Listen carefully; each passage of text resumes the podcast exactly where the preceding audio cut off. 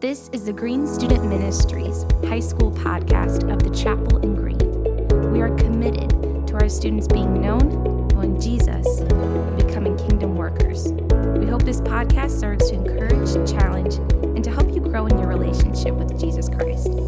This is Green Student Ministries. Um, it's it's funny. I got I had the, the privilege and the chance to show up and be part of uh, Fellowship of Christian Students at Green High School on Wednesday morning, um, and so that was awesome. Also, for those of you that are like at other high schools, which is a lot of us, um, if you guys have anything like that going on, like FCS stuff, FCA, whatever, I think it's just FCS now. Um, anything like that that you're like, man, I wish that my my people from GSM were there. Let me know. Let Betsy know um, we would love to come and be part of that, uh, just however you guys need help or whatever. So just seriously, just let me know. Um, and like, I will make time to be there. I was there, I was at Green at like 6.50 a.m. Um, for that. And so that was, it was pretty early, but we did it. We made it happen. I was literally, I was like, I was very scared that I was going to miss my alarm. And then I would just wake up to like disappointed texts that I had like just totally forgot and missed. Um, I decided to start out, this was a bad decision. I, I talked to Brittany my wife about this. And I forget in here, like you guys, we kind of know each other, right? Like you know that I'm, I've got the dad jokes kind of rolling sometimes, uh, and like it's, I tell, I tell jokes that are awkward, and you guys humor me, all right? But whenever I was there, I opened with this. I was, they were like, I was talking about how to deal with change, and I decided to say, stuff about like quarters and nickels and dimes and stuff. Like just because I was like, it'll be so bad that it's funny because people be like, aha, and you could hear a pin drop. There was, there was no like they. Everybody just looked at me like they were just like, it's 7 a.m., bro. Like this is not this is not gonna fly. And I immediately started sweating. All right, I've never been so nervous in front of people before. Like I'm pretty comfortable with just being myself. But I, man, for the next like 20 minutes, I was just sitting up there and just like, just sweat just pouring down from my face because I was, ta- I was absolutely terrified. So that's all a side note that has nothing to do with what we're talking about, but I just felt like I had to share that with you that like, even people who do this or who speak in front of people regularly, like there are moments where we just become absolutely terrified, forget everything that we know, and it's just like we'd never done it before. So if you've ever been nervous talking in front of people, you are not alone. It is very common and normal, and just like it's not weird at all. So Today, we're jumping into a brand new series. I'm really, really excited about this. It's called Miracles. Um, and so, we're going to be looking at different miracles that Jesus performs in the book of John. So, if you have your Bible, go ahead and open up to the Gospel of John. It's the fourth book in the New Testament. Um, it's about three quarters of the way through your Bible. Um, and so, John chapter 1, we're actually going to be in chapter 2, but I'm going to flick through um, parts of chapter 1.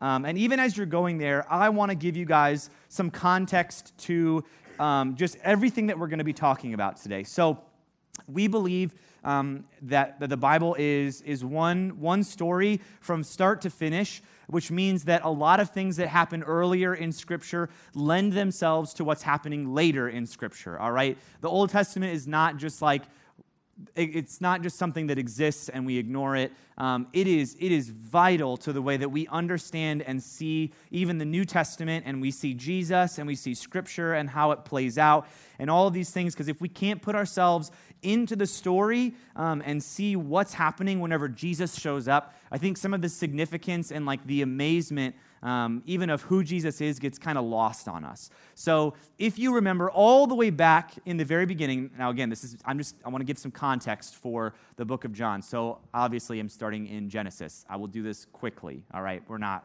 Don't worry. Um, in Genesis, right, the very beginning, God creates the world. He puts everything in its place. He orders creation perfectly how it should be, calls it very good. He puts man and woman, Adam and Eve, in the garden with his presence with all the rest of the animals, the birds, everything. He puts them in charge. He says, Hey, take care of this. All right. They live together with God in his presence. Um, and then Adam and Eve, they sin, they screw it up, they disobey God. All right. And because of that, they are removed from God's presence. They can no longer be with him. They are kicked out of the garden. That's called the fall. They screw things up. All right, that's chapter 3 of Genesis. Then you flick forward a couple chapters into Genesis chapter 12. We meet a guy named Abraham. All right, at this point, the whole world is like way screwed up. Like basically from Genesis 3 to Genesis 11, the world just keeps getting worse. All right, and he even like tried to start over again with Noah in like chapter 6, and then and it's still it just continues to get worse. All right, things in the very beginning are are bad. All right, and very quickly humanity goes downhill. All right, and the things that were supposed to be are broken. The good things that were there are forgotten, and, and God kind of gets like pushed out of the picture um, by humanity. No one really is seeking him, no one is looking to him. Um, people kind of forget about him. And so Abraham shows up on the scene, all right, and he's got his family, all his people. He's just kind of this regular guy.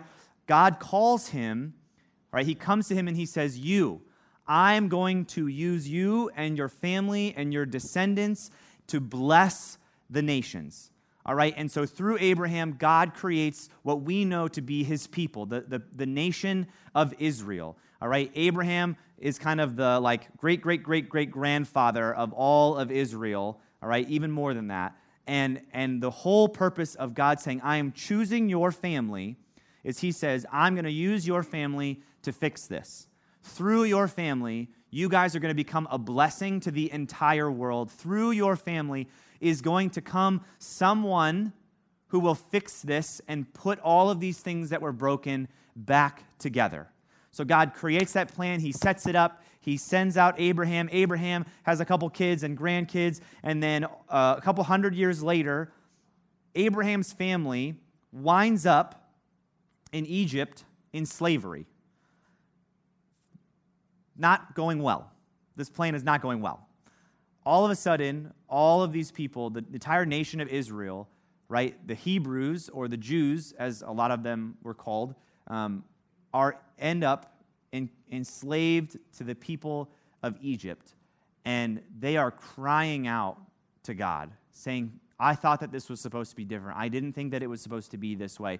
What's going on? God, please rescue us. Please save us. Please get us out of here. And they cry out to God. He hears them, and he sends this guy named Moses. All right? And the reason that this is a big deal is because Moses was and kind of has been all through the Old Testament is like the shining example of what a man of God is supposed to look like, a, a prophet in his time all right, there really, after Moses, there is really nobody else like him in the Old Testament. There's nobody else like him before. Moses is, is a different kind of dude.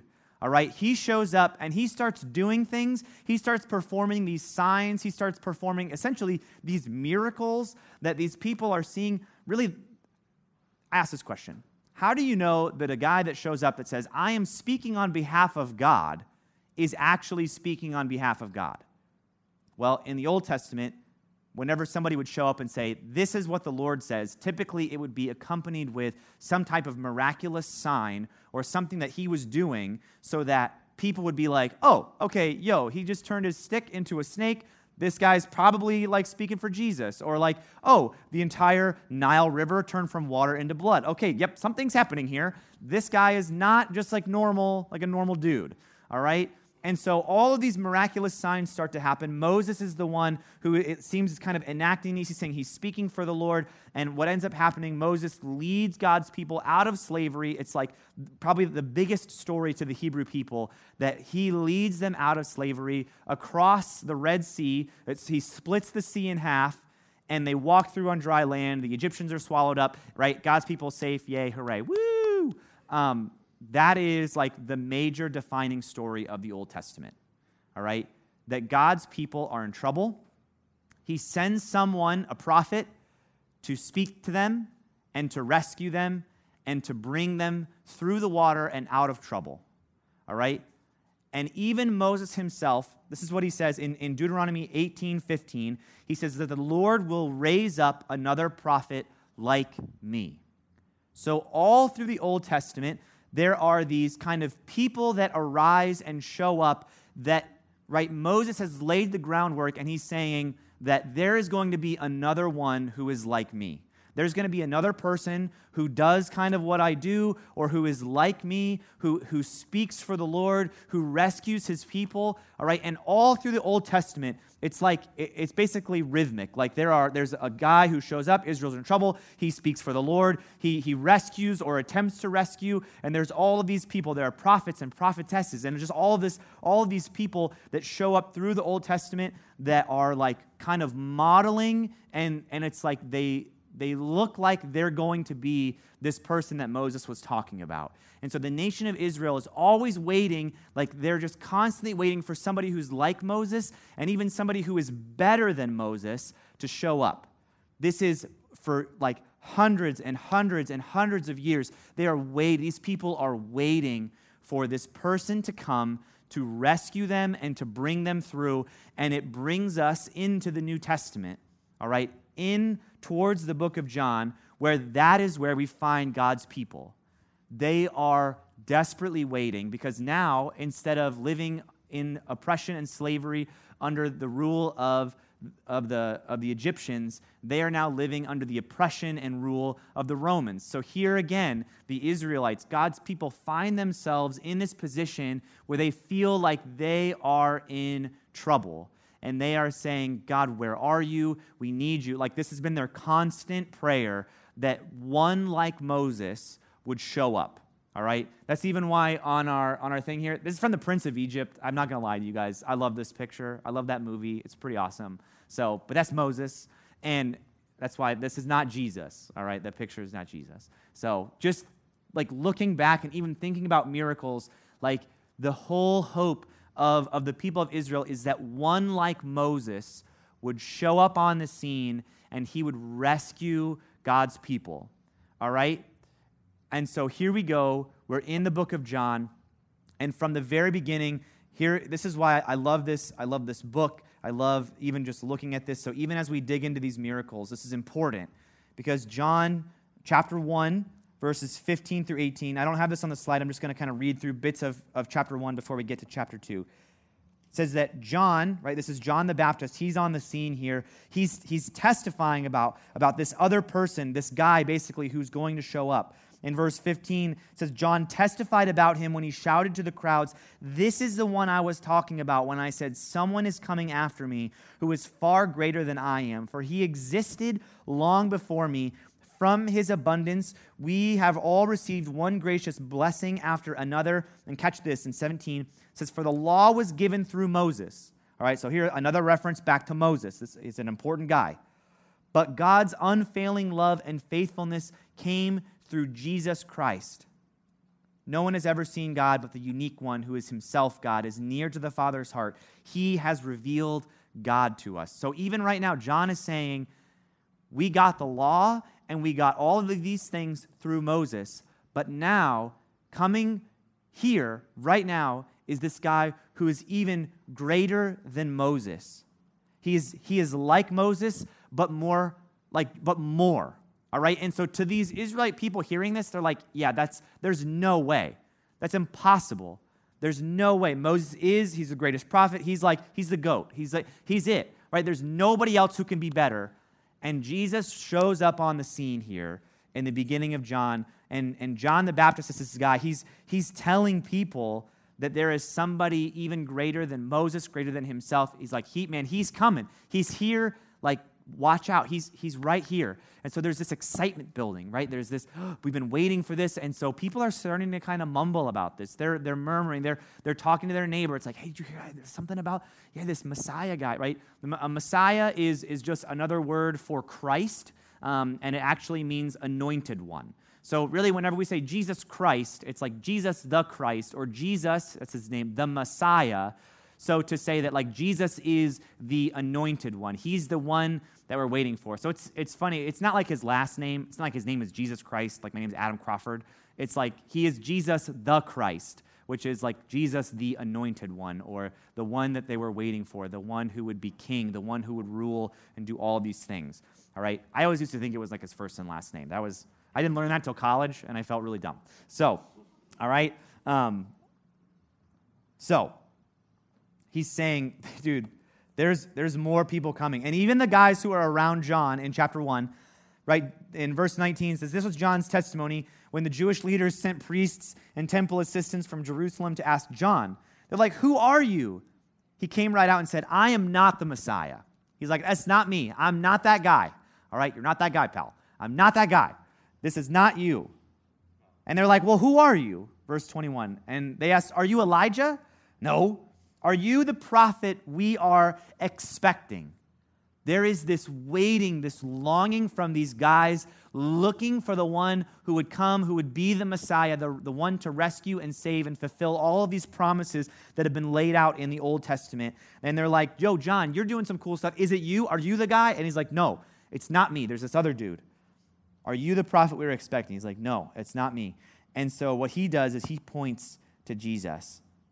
So, verse 29 of chapter 1 Then the next day, John saw Jesus coming towards him and said, Look, the Lamb of God who takes away the sin of the world. He's the one that I was talking about when I said, A man is coming after me who is far greater than I am, for he existed long before me. He's like, That's the guy I was talking about. Flat, um, flip forward a couple verses into, into verse 36. Again, right? This is the following day. John was again standing with two of his disciples. As Jesus walked by, John looked at him and declared, Look, there's the Lamb of God. So, like multiple times, he's like, Look, look over there. Look at this guy.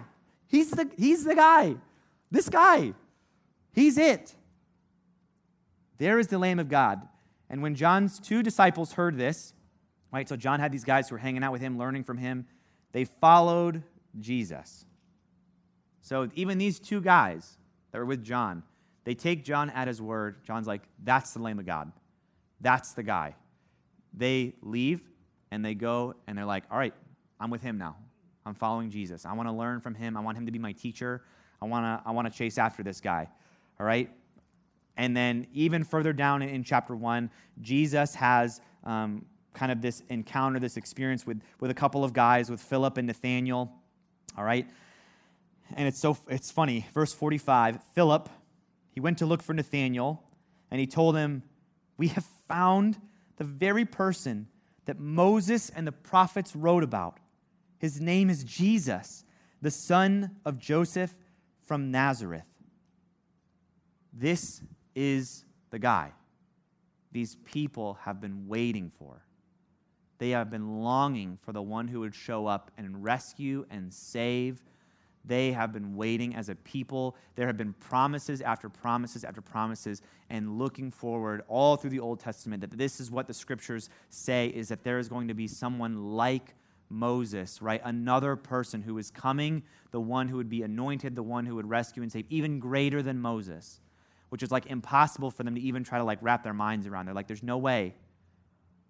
And I love this. Like, can you imagine having been waiting for this. And it's like here and now in your lifetime, these two guys, Philip and Nathaniel, they're together. And, and Philip's like, Nathaniel, like, we found him.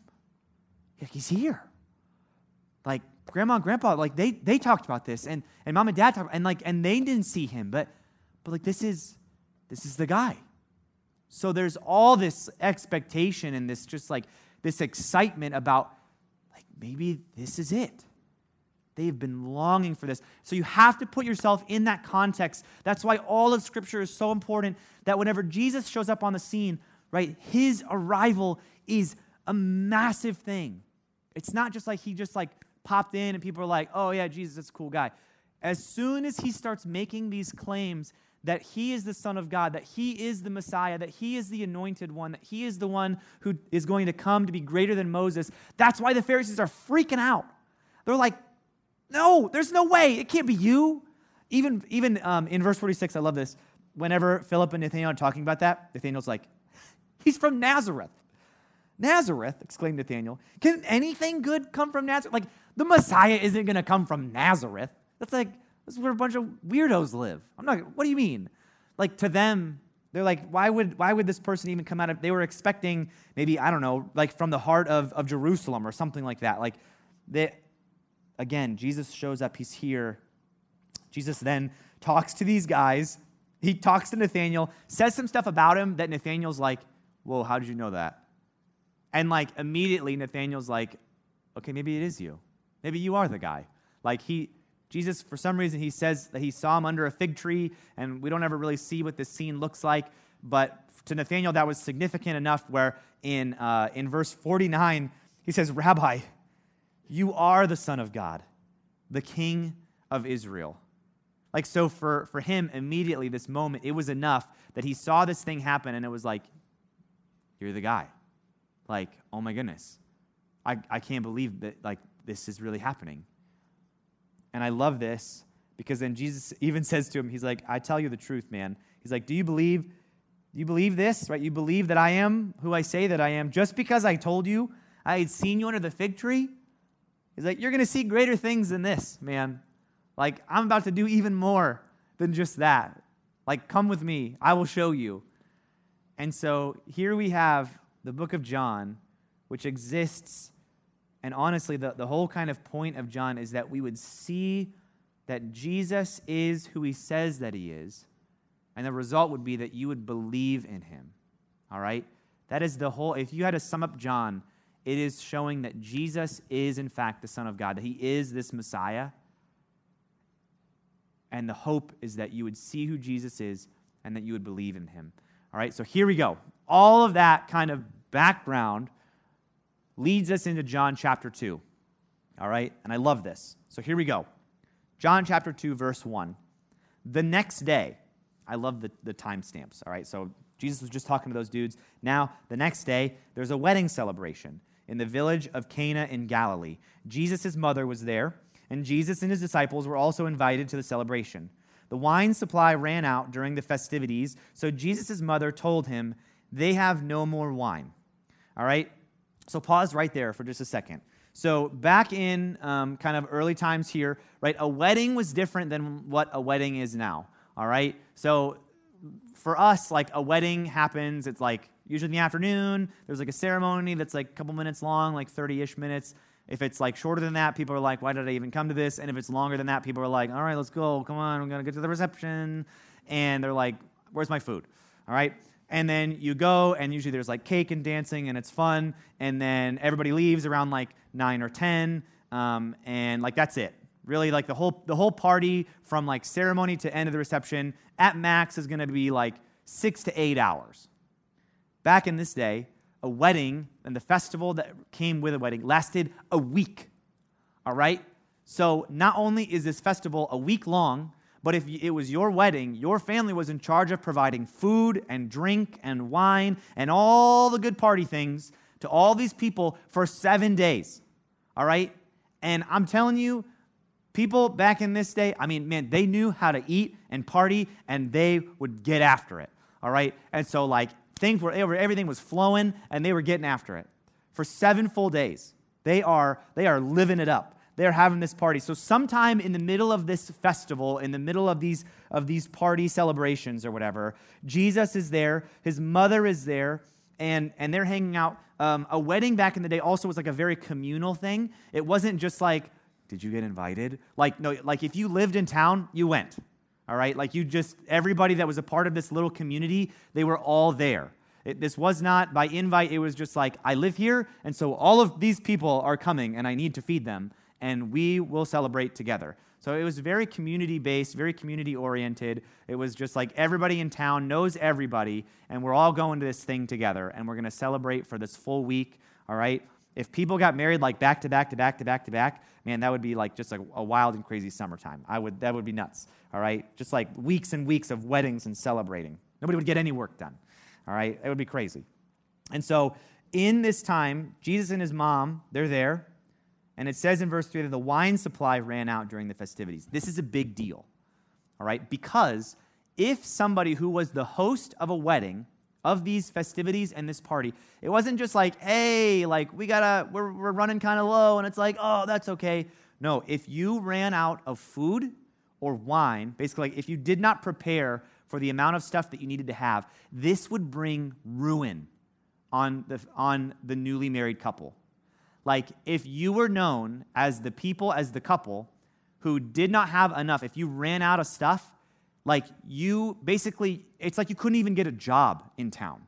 People would not hire you. People would not use you for like the services that you provided. You, like essentially, if you screwed up this festival, your whole life is essentially like almost ruined at this point. Like you might as well just like pack it up and leave and go somewhere else and start over. Because this would lead them to like unrecoverable financial disaster, right? People would take their presents and their gifts back, essentially, because they didn't. It's like, hey, you guys kind of ran low on biscuits, all right? Like, can I have my bed, bed set back that I gave you? Like, I need that back, all right? I, I wanted biscuits, and you didn't have any, so I'm upset, all right? And so it's just like they would, this was a big deal, all right, if they ran out. And so for some reason or other, Jesus' mom is aware of this. Maybe she's a part of like the catering crew, like maybe she's helping out and just like, hey, and and she comes to Jesus and she's like, Jesus, these people are almost out of wine. Like, and as soon as anybody hears that or would like catch a whisper of that, like if people started talking like they're out of wine or like they're out of this stuff, people would be like, like the, the rumors would start flying. People would start mumbling and just being like, oh my gosh, I knew it. These people, this is a terrible party. I, I told you about them. This is ridiculous. And there's, and like everybody starts talking. And so for some reason or another, Jesus' mom, his own mother, comes to him and she's like, Jesus, they are running out of stuff. and he's like, okay. so verse verse 4, he's like, Dear woman, that's not our problem. Jesus replied, He's like, My time has not yet come. Like, I just imagine Jesus literally like, Can you, like, if your mom even comes to you and he's like, Hey, like, up, there's, some, there's a problem and I need your help. And you're like, I'm just trying to hang out with my friends, mom, leave me alone. All right? And so she asks him, and she, he says, Dear woman, like, that's not. That's not our problem. He's like, that's not really why I'm here. Like, I'm the son of God. Like, I've got other stuff to do. All right, mom? and dear woman, that's not our problem. My time has not yet come. And I love this, this response, right? Like she asks him, and he's like, That's not like our big, that's not really why I'm here. And but verse 5, this is what she says. She says, But his mother told the servants, Do whatever he tells you. Like she knows, because of who he is, that he'll probably end up helping all right? Like moms know that kind of stuff. But it's like he's like that's not what we're here for and she like whispers to her it's like do whatever do whatever he tells you just listen to that guy because she knows that he's going to do something. And so even this right in this what's about to happen this is like i'm sure that jesus knows this guy the groom and the bride and whoever these people that are getting married. Like he probably knows them and is potentially friends with them or i'm sure that because he's jesus he cares about them right? Like and wouldn't want to see somebody that maybe he's grown up with or has been around like, yo, if this happens, like this isn't going to be good. And so he sees this opportunity here to say, I, I can do something about this. And not only can I do something about this, right, but this turns into something more. This isn't just like, yeah, I've got some money, send this guy out to the store and like pick up a couple extra, uh, I don't even remember, uh, wine skins or whatever and just have him bring him over here and it'll be okay, right? I got a guy, I know a guy, he'll bring him over and everything's to be fine. No. Verse 6. This is really this is crazy. Verse 6, standing nearby were six stone water jars used for Jewish ceremonial washing. Each could hold 20 to 30 gallons. Jesus told the servants, "Fill the jars with water." And when the jars had been filled, he said, Now dip some out and take it to the master of ceremonies. So the servants followed his instructions. All right, first of all, from the very get go, all right, Jesus then decides this is, this is going to be something more. I'm not, I'm not simply just sending people to go get more. For whatever reason, he says, right now, I'm going to do this. And, and it has significance to who Jesus is and what we know about him. All right? Because first off, at a party and really among the Jewish people, there's all these like cleaning rituals and stuff, right? If you were unclean, it was not good. All right, like you couldn't offer sacrifices, you couldn't get right with God, you couldn't do all of these things, um, and a lot of times you were kind of like cast out of society, uh, you know, just like simple stuff. And, and so the whole idea that you would be clean versus unclean was a big deal. And so even at these festivals and before eating and all this stuff, people that followed very strictly to these Old Testament laws and these kind of like Jewish rituals, um, and traditions would, before they would eat, they would take these, take these stone basins, and these were specifically used to be part of kind of this ceremonial washing, where it wasn't just like I'm getting the germs off of my hands, but it's like because I'm washing my hands in this basin, I am now clean. I am now seen as pure, all right? And I am able to then present myself to other people. I'm able to be around. I'm able to present myself to the, to the Lord um, at the altar and in, in the sanctuary and all of these things. And so they're, they're very worried about this. And so Jesus specifically tells these guys grab those stone basins and fill them up. And so they do this. When the jars are filled, he asks them to dip some out. This is, this is a big deal. All right? And again, this is out of care for this family that he is around. And, and the fact that he is using these basins, these specific stone jars, I'll get to this in a little bit, but this is a, this is a big deal because this is saying more, this is more than just let me help out at this party. All right? Dip some out and take it to the master of ceremonies. So the servants followed his instructions. So here we go, verse 9. When the master of ceremonies tasted the water that was now wine, not knowing where it had come from, though of course the servants knew, he called the bridegroom over. A host always serves the best wine first, he said. Then, when everyone has had a lot to drink, he brings out the less expensive wine. But you have kept the best until now. So, first off, like this guy who's tasting the wine, he doesn't even know like where this has come from. All he knows is that these servants bring him this wine and they're like, "Hey, here's the stuff. We've got more wine. We're good to go." He tastes it and is like, "This is the best that I've had." Like, this is the best wine. This is the best stuff. All right, obviously, they're probably a couple days into this ceremony by now because if supplies are running low, and even his response is like, most people save the best stuff like for first so that everybody's kind of having a good time at first and then they bring out like kind of the lesser stuff later because no one really cares and it's like every, things are winding down and but you here we've you guys have saved the best for last. So not only does Jesus turn water into wine, he turns it into like good wine, like the best wine. All right? And side note here, because of this context, right, this passage is not saying anything about whether alcohol is good or bad. All right? This is not a passage to look at and say, see, it's good, or see, it's bad. Because the context of this is about Jesus revealing who he is. So a lot of times we take scripture and we take things out of it and we're like, see, this is arguing for one thing or the other. This has nothing to do with that. All right, this, is, this has nothing to do whether or not alcohol good or bad or whatever. All right, that's not what this is about at all. But what we do know is that this was a very normal thing at these festivals and these parties. And not only does Jesus turn the water into wine, he turns it into the best wine. And here's what I love I am sure that if you, if the groom, right, if you're that guy or the bride, you probably are aware of kind of what's happening. You're probably checking maybe like over your shoulder at like your supplies throughout the week because you're like got to make sure that everything's okay that like people are happy and things are going well and that we're and so like you see everything kind of going down and you're like we're gonna like babe we're gonna run out like i don't know what are we going to do? And like, and so you could probably see them maybe starting to panic a little bit. Like, do you know anybody? Can I call somebody? Does anybody owe us like any favors? We can have them bring some more in. What are we gonna What are we going to do? What are we going to do? And so, can you imagine the master of ceremonies, like the guy who's in charge of all this party?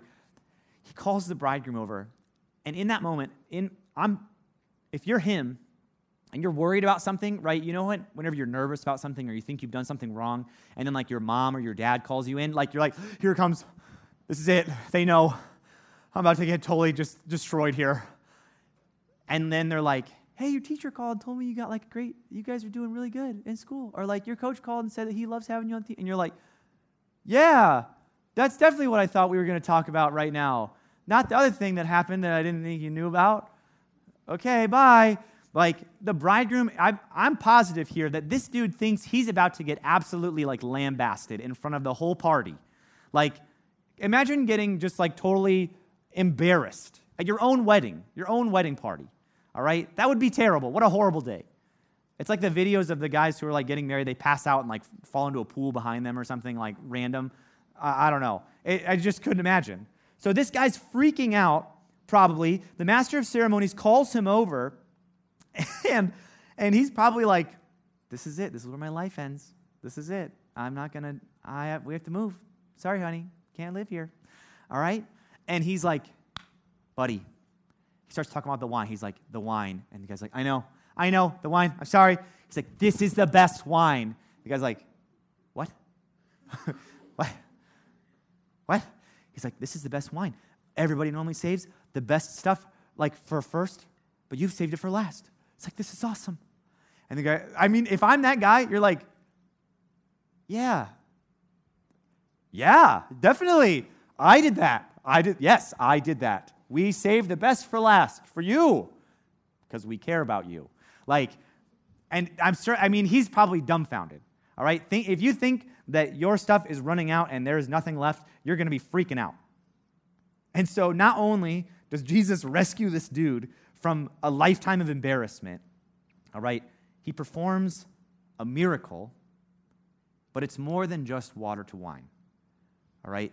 Wine has massive significance throughout the Old Testament and even into Jesus' ministry.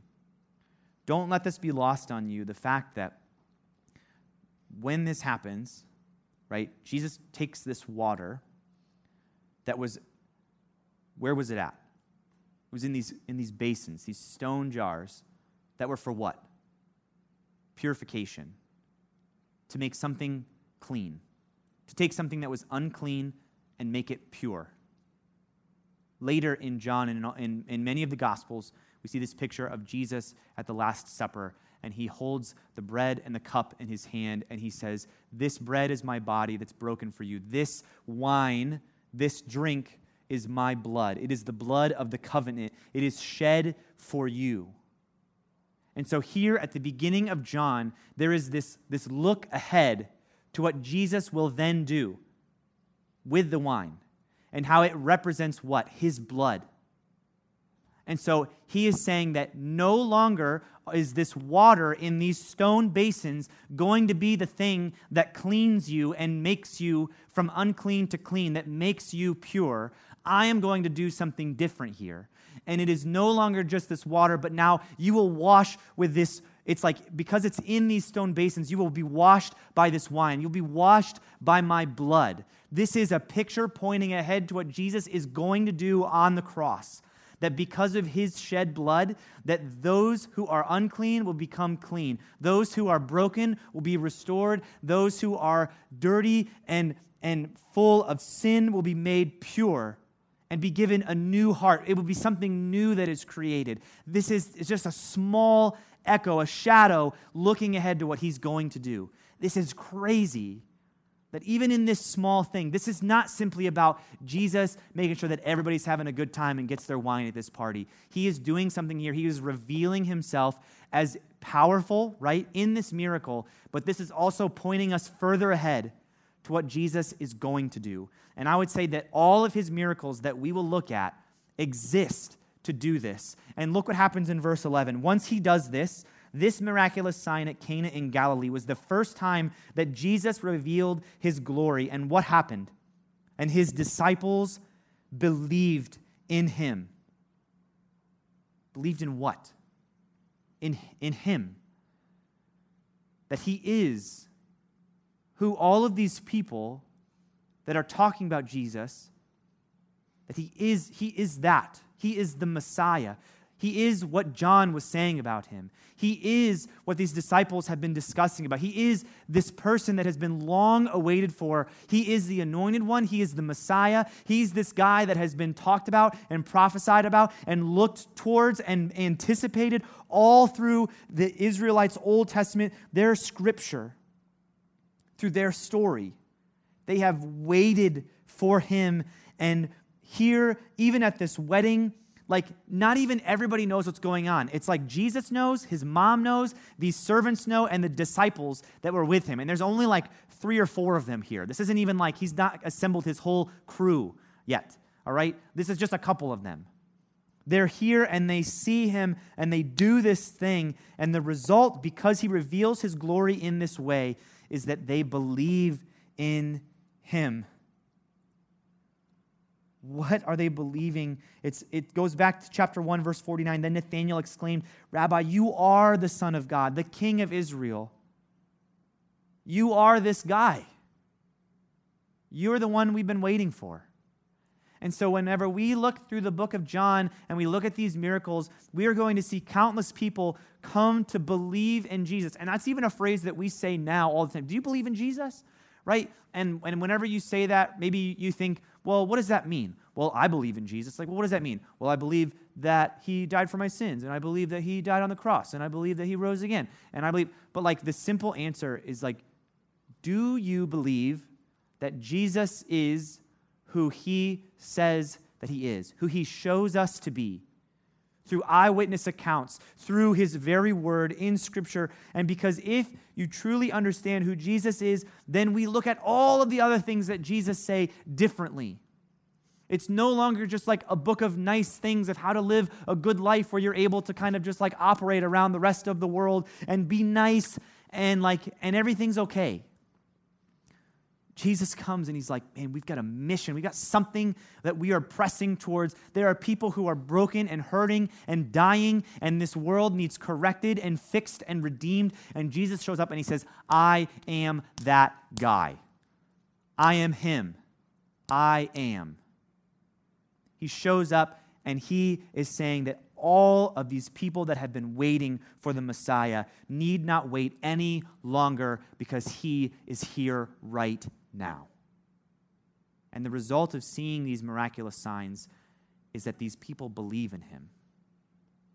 And I want us to have the same response. That's my prayer for us that as we look at his miracles, as we look at the things that he does, that it wouldn't we wouldn't look at all of these miracles and say, "Wow, that's amazing. I wish that that would happen to me." Like that's not why this is in here. All of these miracles are proof and examples and should be pointing us to the truth that Jesus is the Messiah. He is the one that we have been waiting for, that you have been waiting for, that I have been waiting for, and He is here to rescue and save because He no longer requires this washing of the hands to go from clean or from unclean to clean, right? The purification that happens, this is something new that He's doing. He does it within our very hearts. Scripture tells us that whenever we believe in Jesus, that He not only washes us clean, but He gives us a new heart.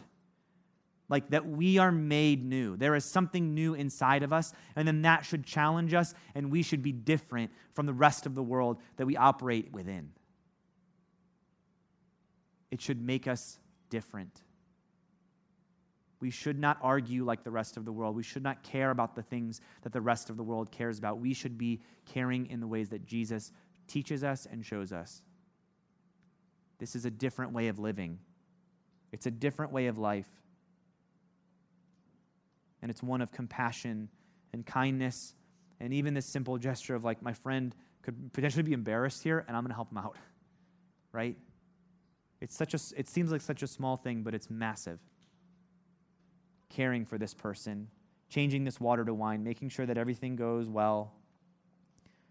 It's no longer rituals and laws that purify us in today's time but the blood of Jesus that's poured out in his death as the final payment for our sins.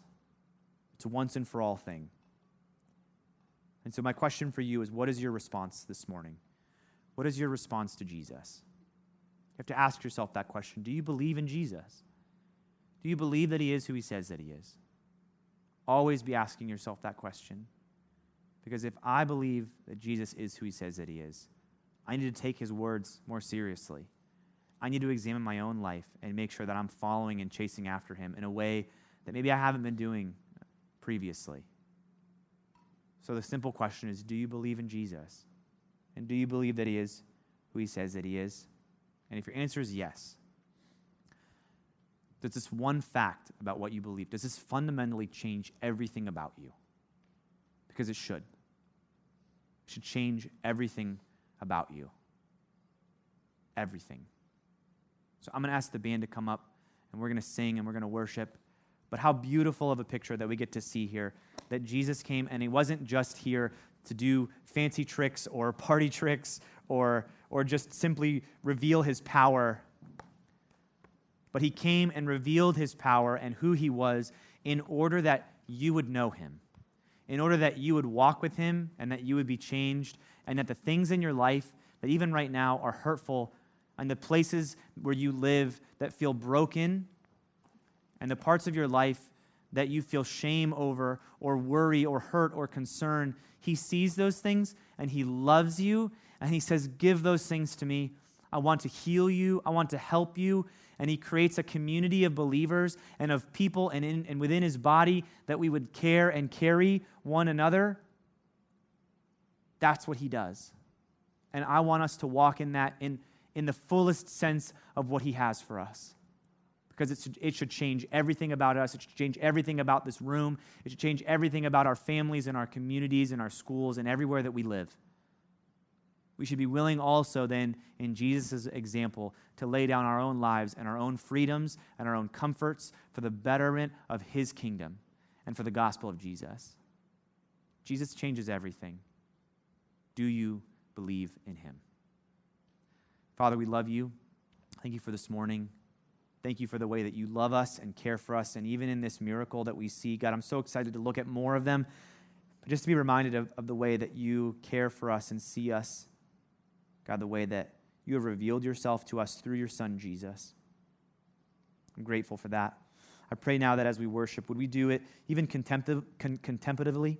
Um, that we would, we would contemplate what you're doing in our own hearts right now. God, that we would think on these things, that we wouldn't we wouldn't be able to sleep well, that we would wrestle with these things.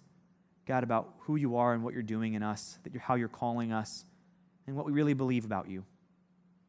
God, would you give us clarity, and would you help us now, even as we worship and praise you, that we would do so honestly, and that we would give you the glory that you deserve, God, because you're good and you are our rescuer.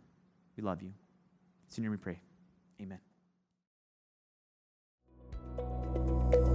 Listening to the Green Student Ministries High School podcast of the Chapel in Green. If you have any questions or concerns, feel free to contact us at gsm at thechapel.life or follow us on Instagram at Green Student Ministries. We would love to hear from you. Thanks for listening.